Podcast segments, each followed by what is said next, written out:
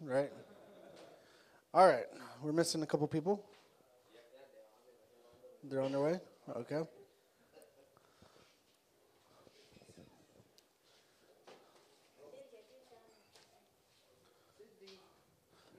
Y'all's fans blow faster and harder than the ones in the United States. Just want to say that. oh, you don't have to start right now. I mean, you started recording already. Oh, you want me to start now? Okay.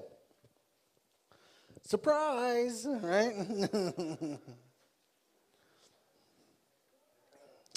so I kind of wanted just to, to see where you're at as far as sacred cows. Traditions have been on divine healing. Um, like I said, I know that the majority of you are trainers. You are going around, you're training people. So we'll go through a list of sacred cows do you have this stuff memorized, or do you need like you have manuals? What do you do? What do you use? You have manuals, so you don't have it memorized. Huh? You don't have the references memorized? Okay. Okay. All right, I'll test you on it then. Okay, well, you know, you said that you had them memorized. so we will start. Let me see. We'll start off with an easy one. Okay? Sound good? Easy one? Which scripture disproves that Jesus could not heal everyone in his own hometown? Daisy.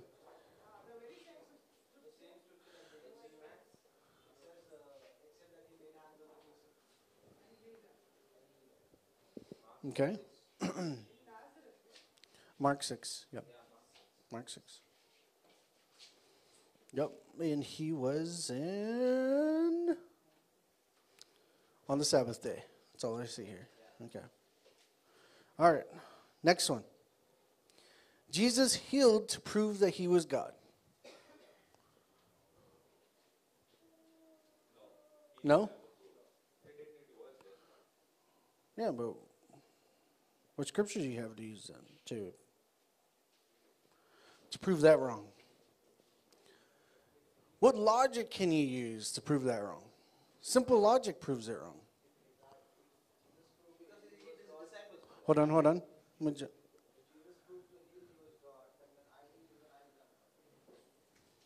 Very true. What about his disciples? What about the 72? What about everybody in the Old Testament? Right? They healed. It would make them God as well, right? And we got tons of scriptures there for you in the manual, so you can go through there and you can see a lot of them. All right, what about Jesus only gave the gift of healing to his disciples? Mark 16, okay?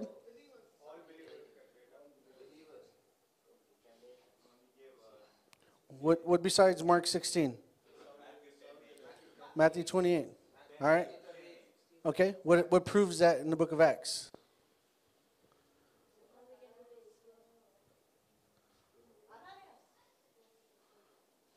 Ananias is a good one. What else? Who else? Who else? Ananias works. Who else? Okay, we already moved past that. We're in, we're in Book of Acts. We're in New Testament. Gospels are still Old Testament. You do realize that, right? Yes, okay.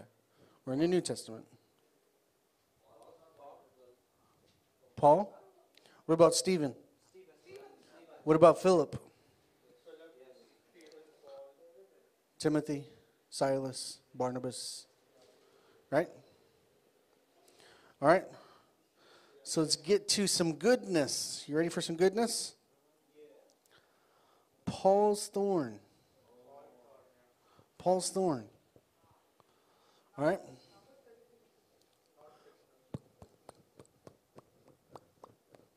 Counts as nothing. Counts as nothing when you actually look at what it says. So, what it says in English is a messenger of Satan, right?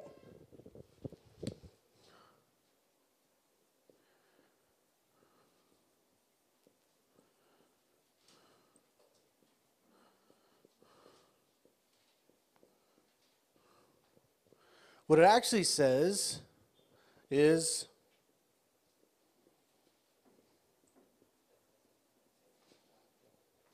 messenger, Satan, pronoun.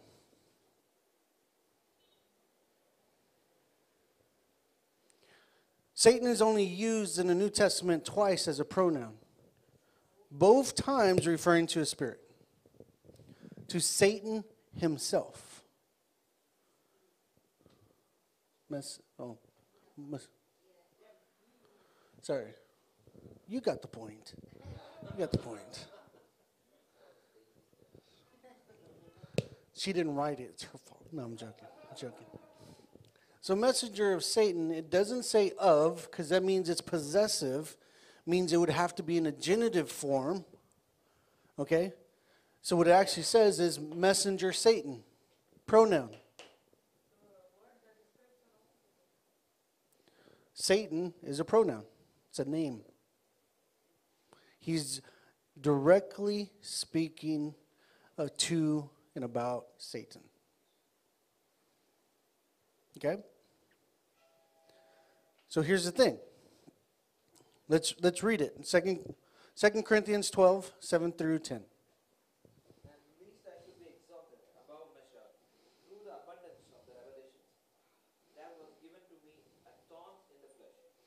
messenger of Satan to buffer.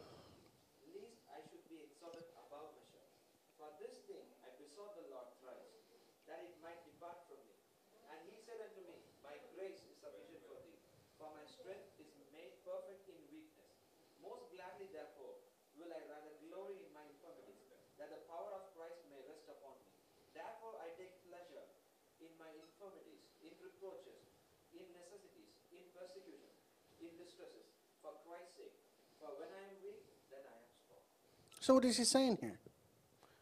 Context is everything. Okay? So now that we know it's not actually a person, it's a demon, Satan himself is what Paul's actually written, has come to buffet him.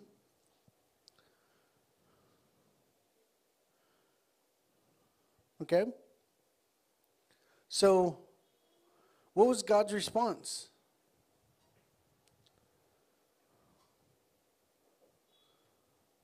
What was God's response? My grace is sufficient for you, right? So, does it mean that God did not want to deliver Paul from Satan? No, not at all. Jesus himself said, Satan is coming, but he has no place in me. Right? Was he persecuted? Was he persecuted? Jesus. Was he persecuted? Yes, he was. Who's saying no? he was persecuted. and so So you begin to see that what I'm going to do is I'm going to tie it together. Was it did, does Satan use people? Yes, he does. Okay. So was it just people persecuting them on their own will, or were they under the influence of Satan? You see what I'm saying? So just to say it was people, and we go back into Numbers, we go to it's in Deuteronomy, it's in um, it's in like five or six different places in the New Testament alone. Right? Uh, Numbers 33, 55. Joshua 23, 12 through 13. Judges 2, 2 to 3. Ezekiel 28, 24. And several other places.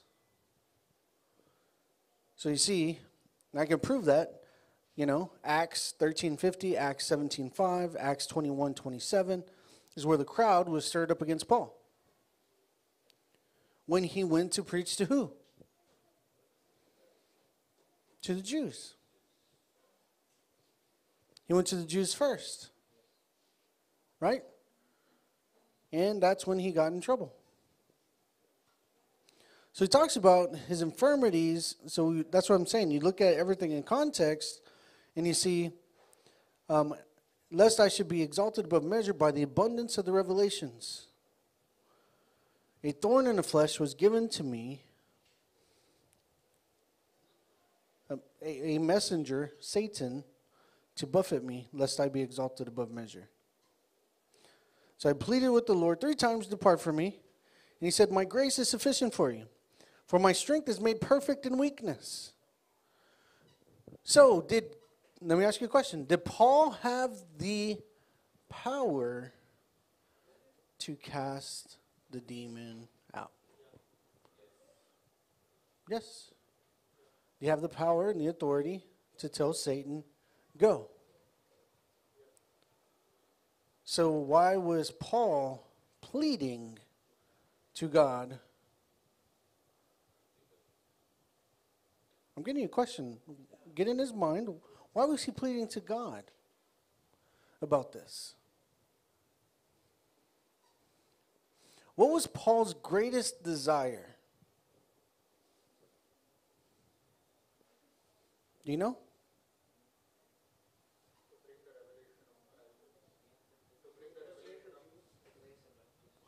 To bring the revelation of what?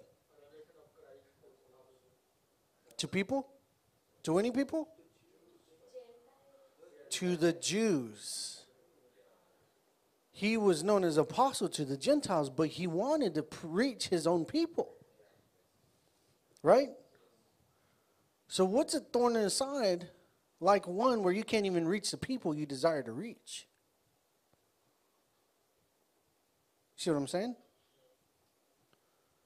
Because the enemy stirs them up against you every single time. You see what I'm saying?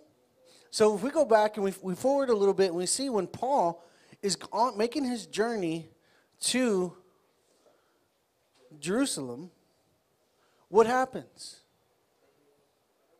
He says he was warned by the Holy Spirit in every place he stopped not to continue to Jerusalem. And his answer was, And I purposed within myself to go. So a lot of people miss it. He was deliberately disobeying the Holy Spirit.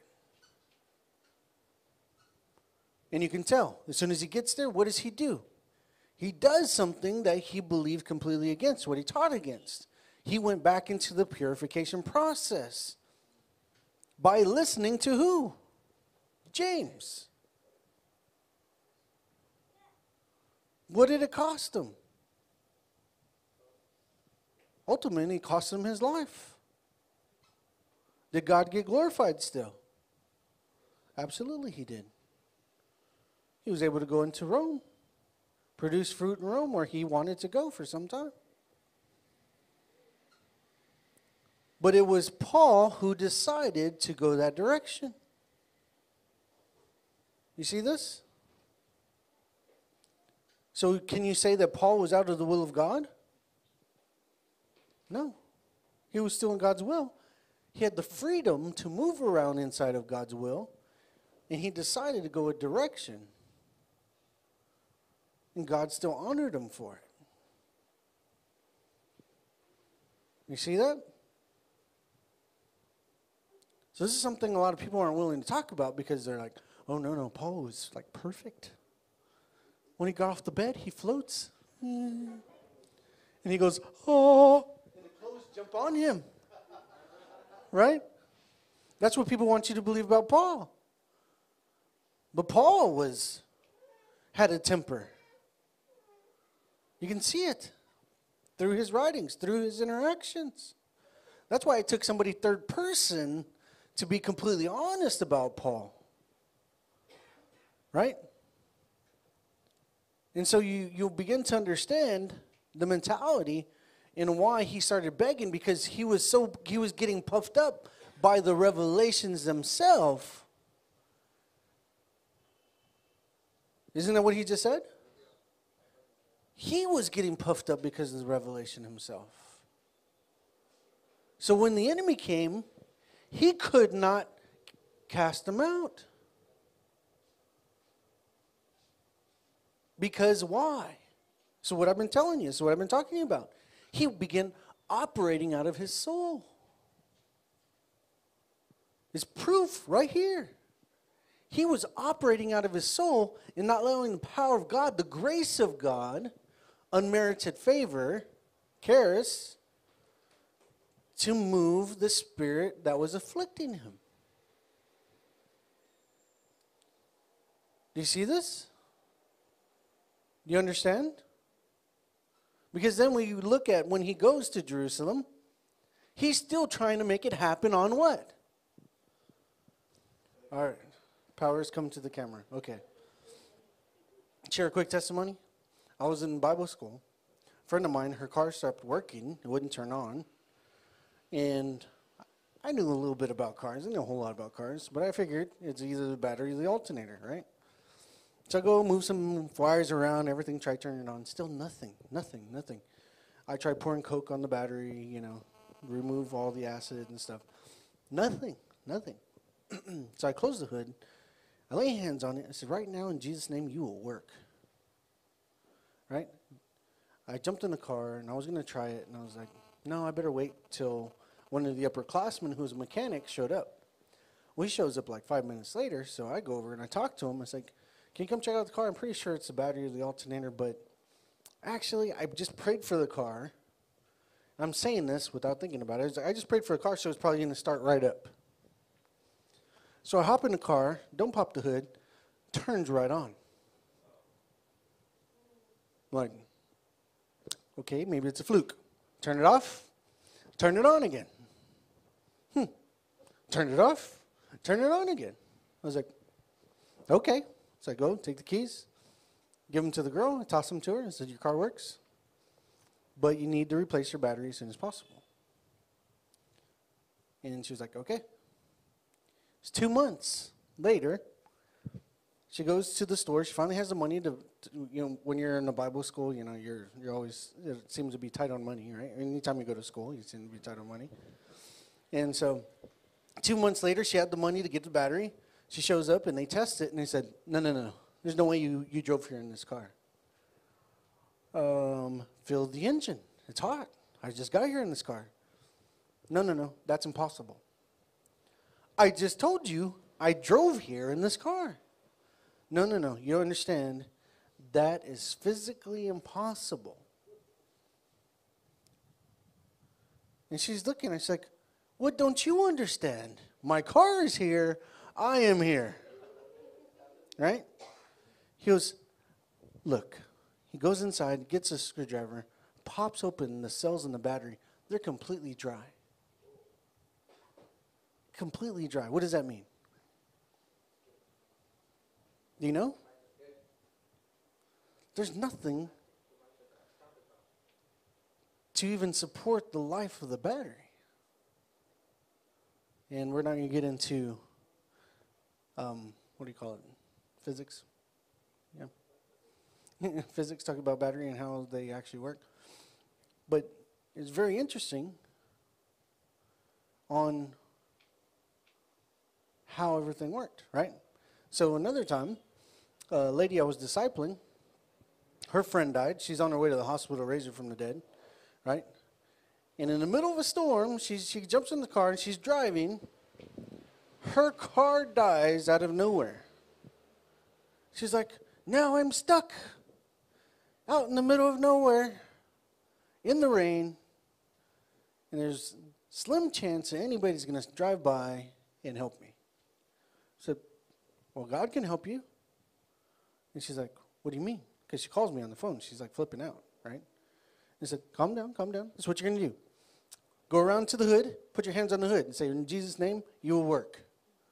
And she said, That's it? I go, Just do it. So she goes around, she put her hands on the hood, she said, She's like, Say it with me. I said, Okay, right now, you will work in Jesus' name. She jumps in the car, go try it. Boom, turned right on. She's like, it worked. I go, I know. I've done it before. I know. Right? So she's all pumped. She's excited. She jumps in the car. She continues on. So you see, we put limits on the power of God. We put limits on what He's able to do because of experience. We think, well, that's impossible. Well, it doesn't it say that all things are possible for him who believes? So it's possible, right? A friend of mine, we're in uh, the cafeteria, and we were making smoothies when we weren't supposed to be making smoothies. Okay, I'm, I'm admitting on camera. Okay, and friend grabs the blender, puts everything in it. We're talking. We're talking about scripture. All of a sudden, he hits the power button. Man, friend next to me, his jaw drops, and we're just talking, you know. And he's like, "What? You just turned that on?" Yeah. You see me making a smoothie. I mean, it, it's powered on. I turned it on. He said, "No, no, no, no." And he goes around to the back of the corner the, of the counter, holds up the end of the extension cord or the power cord, right? So he comes back over here. Oh, there was one over here earlier. Oh. Anyways, so you know the part that goes into the wall? He holds it up. It's not even plugged in. And he drops it. He was like, You guys are freaking me out. and he left, right? And we're like, Okay, that's cool. You know? Just the power of God. Seeing what he's able to do. But what limits? The mind. Right? I have friends. They go and they minister to the homeless and they see awesome, awesome things happen all the time. And so they had been going to this one homeless area for like six months. Saw every single one of them completely healed, delivered from drugs, but they're still on the streets because they choose to be on the streets. Right? So it's winter now, and it's like 12, 13 degrees below zero, which is how many degrees Celsius? It's frigid, very frigid. Okay? Yeah, well, she'll check. And so all these people, they're homeless. They don't have a home, they don't even have heat. They just have jackets, they're trying to stay warm. And it snows there. And when it snows, I don't mean it just makes the ground white. I mean three feet, four feet of snow. Right? So it's a lot of snow. And so it was very interesting because one time they're out, my dear friend, who's a Bible scholar that I talk to a lot, minus 10 degrees. No, yeah, minus 10 degrees Fahrenheit. Negative 23 Celsius. So it's cold, right? It's cold. And so he's like, Is there anything I can do for you? Because we're, we're not hungry. Just, we have plenty of food. We're just cold. He's like, Well, I'm sorry. I can't do anything for you right? He just like goes through all these people, and they're sitting there, they all their team comes together and said, "So what's going on? Did y'all see find anybody to heal, deliver, set free, anything like that?" And they're like, "No, no." And he's like, "The only complaint we have is that they're cold." And one of the guys in the group goes, "Really?" Well, I've just been praying that they warm up and they warm up. Their body temperature warms up. And they're longer, no longer cold. My friend goes, Duh, this whole time, could have just prayed for him to get warm. So they break apart. They go back out to, to the homeless. He goes back to the same people. He's like, Oh, are you still cold? Yes, yes, I'm still cold. And they're like, Right, it's cold. And so he grabs their hands, he's like, Warm right now in Jesus' name. They heat up they're starting to take off their jackets. They start getting warm. This is the power of God. We put limits on it. Oh, look, there's a bee. Or something like that. so it's, it's very important that we begin to use everything that God's given us because they're tools. They're tools to make lasting change, they're tools to impact and change and create long lasting impact wherever you go. Jesus didn't come to make social groups, right? He didn't come to make social groups, he came to make disciples. And like I told you earlier, if you just made three disciples, over the next year, for the next several years, in 30 years, we could take the entire world for Christ. Very simple. If we do 12, it becomes a fraction of that. There's a lot of people who've never heard the true gospel. They don't know the value that God has placed on them. So there's different things that you can do to make yourself prepared and be ready to minister the gospel at any time. And it requires doing what you call homework, right? Remember when we were talking about business? Mind your business. Know your business. So sometimes you, it requires you to study other religions. Compare them to yours, to your lifestyle. Compare them to your Jesus.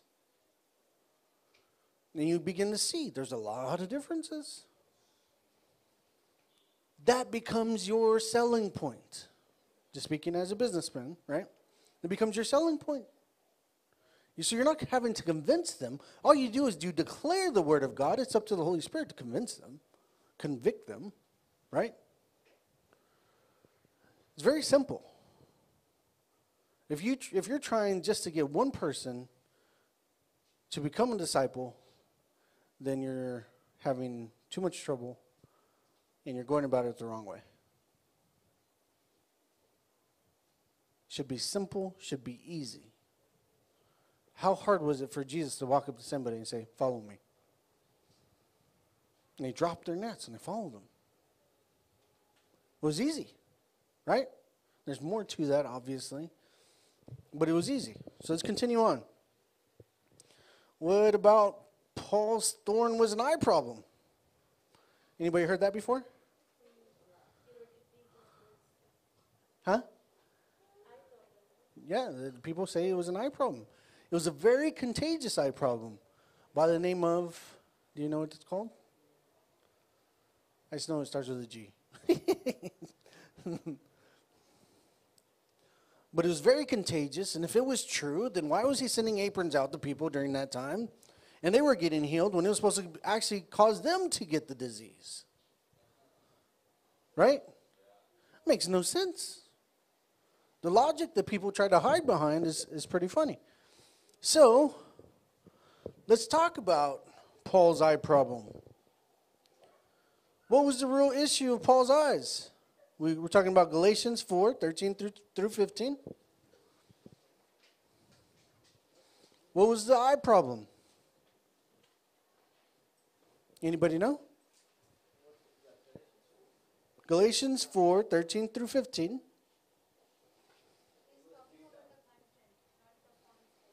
No, no, we're talking about his eyes right now.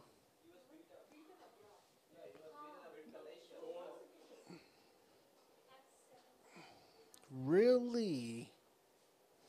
Acts 17? Acts 19? Are you sure? There you go, 1419.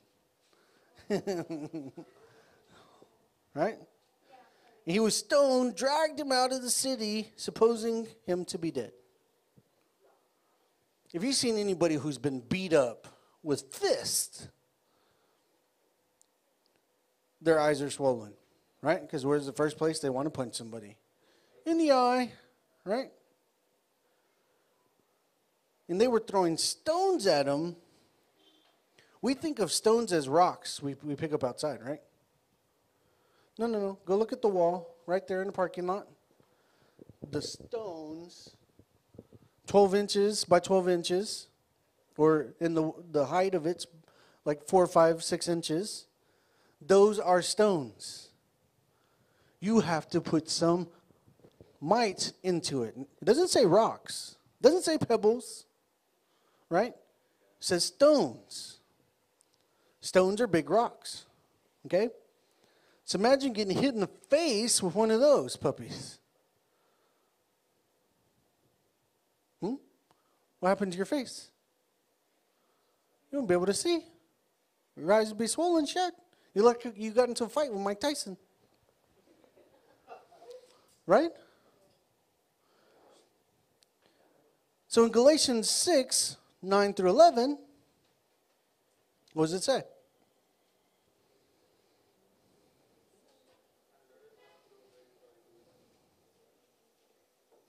Says, Let us not grow weary in well doing, before in due season we shall reap if we do not lose heart. Therefore, as we have opportunity, let us do good to all, especially those who are of the household of faith. See with what large letters I have written to you with my own hand. So they're saying he had to write these large alphabetical letters. Right? So that people, because he couldn't see. Because as, as he admitted in Galatians 4, he, he couldn't see anything. So he had to write large letters to him. Does this make sense? If you can't see anything, how are you going to write large letters? You see how this logic makes no sense? Okay? Hebrews 7, 1 through, 1 through 4. It's the same word as large as used in verse 4, but I'm, t- I'm giving you the context 1 through 4. 4 says, See how great this man was, whom Abraham, the patriarch, gave tenth of his spoils. How great is the exact same word used for large. So, what matters? The word that's used for letters. Okay? John 5 47. John 7 15. Acts 26 24. Acts 28 21. Romans 2 12 through 29. Romans 7 6. And it tells you over and over and over it's not talking about alphabet letters, it's actually talking about writings. Hmm? Volume, yeah. So he's saying by the large volumes, I'm writing you. See, but because a lot of people don't realize that Galatians was attached to Hebrews and sent around. It's very interesting, right? So in all the scriptures I gave you, it says writings, letters, learning, letters, written code, letters, letter. Okay, what about Paul could not heal his friend Epaphroditus? He left him sick somewhere. Epaphroditus? Huh? Exhausted? No, it says he's sick. Sick almost unto death.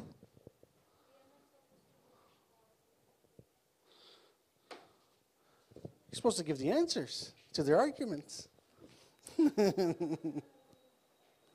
right?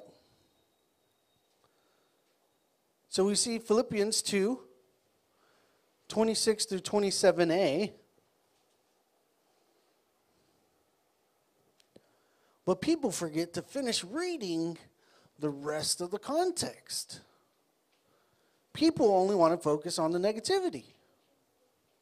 They don't know what spirit they are of. So if we actually read it in full context, it says, Since he was longing for all of you and was distressed because you had heard that he was sick, feeble, weak. For indeed he was sick, almost unto death. But God had mercy on him. Not only on him, but also on me, or on me also, lest I should have sorrow upon sorrow. Therefore I sent, for, sent the more eagerly, sent him the more eagerly, that when you see him again, you may rejoice, and I may be less sorrowful. Receive him, therefore, in the Lord with all gladness, and hold such men in esteem, because for the work of the Lord he came close to death, not regarding his life, to supply what was lacking in your service towards me. So here we see God had mercy on him and he was healed. Right? What about Timotheus? Paul could not heal Timotheus. Hmm? Do you know? Yes, no, maybe so. Timotheus? He was tired. He was exhausted. Right? 2 Timothy 4.20 Timotheus, I left in Miletus weak. Some people translate it as sick, but it doesn't say sick. It says weak. Okay?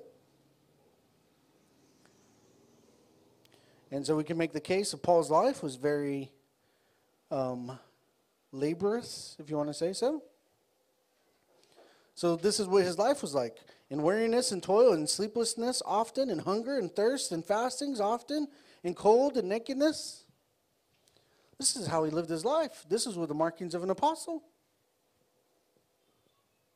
you ready for it? He's like, yeah. he was envied by people, he was persecuted. People incited crowds against him, right? So, what about people who say, I'm just like Job? I'm just like Job. God's letting Satan sift me. Really? What's one thing that quickly eliminates I'm just like Job? Hmm? New covenant? It's very good. Yes. What else? We're like, well, it's new covenant. Yeah. It says that no man on the earth was as upright as Job.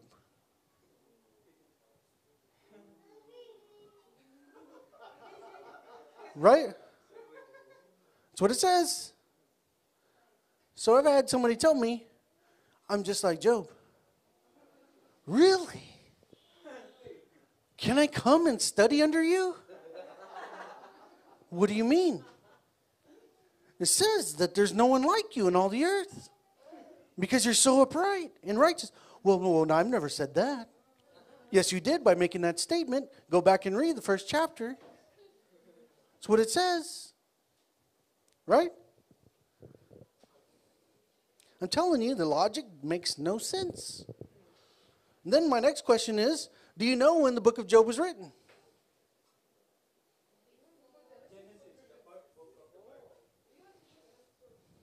Hmm? Not before Genesis. well, technically, before it was recorded, yes, yes, but not before the events of Genesis. So it was during the time of Joseph. It was during the time of Joseph. Job existed. Most people don't know that. So we could talk about a number of things, right? Just out of Job alone. People say the Lord gives, the Lord takes away. Right? Who said that? Was it God? It was Job. Did he get rebuked by God for saying that? Yes, he did. Yes, he did. Did God heal Job? Yes, he did. How long did it take?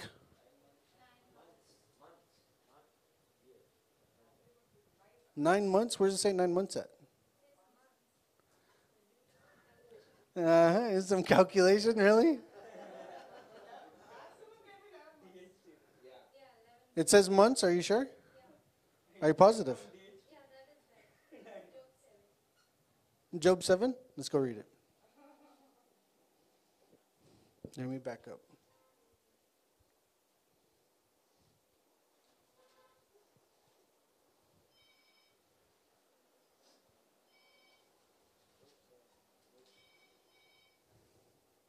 What does it say? Job 7 3. Job 7 3. What does it say?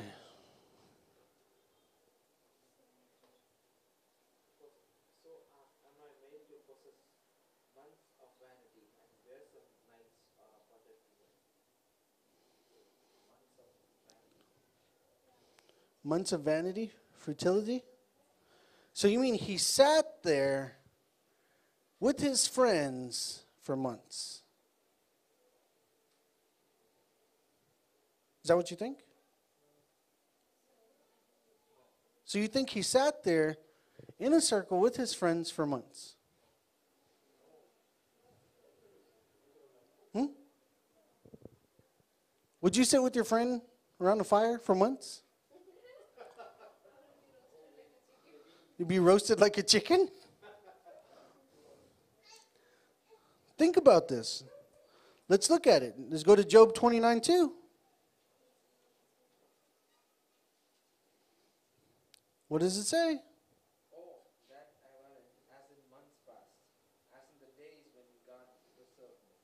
Okay, Job 30 16. And now my soul is poured out upon me. The days of affliction, affliction have taken hold of me. Does it say months? Does it say months? Days of affliction. Job 30 27. My bowels boiled and rested none. The days of aff- affliction prevented me. Days. This was over a matter of days. It wasn't months. It was as if it were months. It felt like months, but it wasn't months. It was days. It's very quick. Scholars will tell you it was about a week. It's a lot different than months. Definitely not nine months. Right? Very different. Any anytime you read something and it seems to contradict, go look it up in the original language. It explains it all. Okay? All right, let's go to the next one. What about generational curses? This is a generational curse, so I can't get, be, be healed or, or free. Okay? How do you defeat it in the Old Testament alone?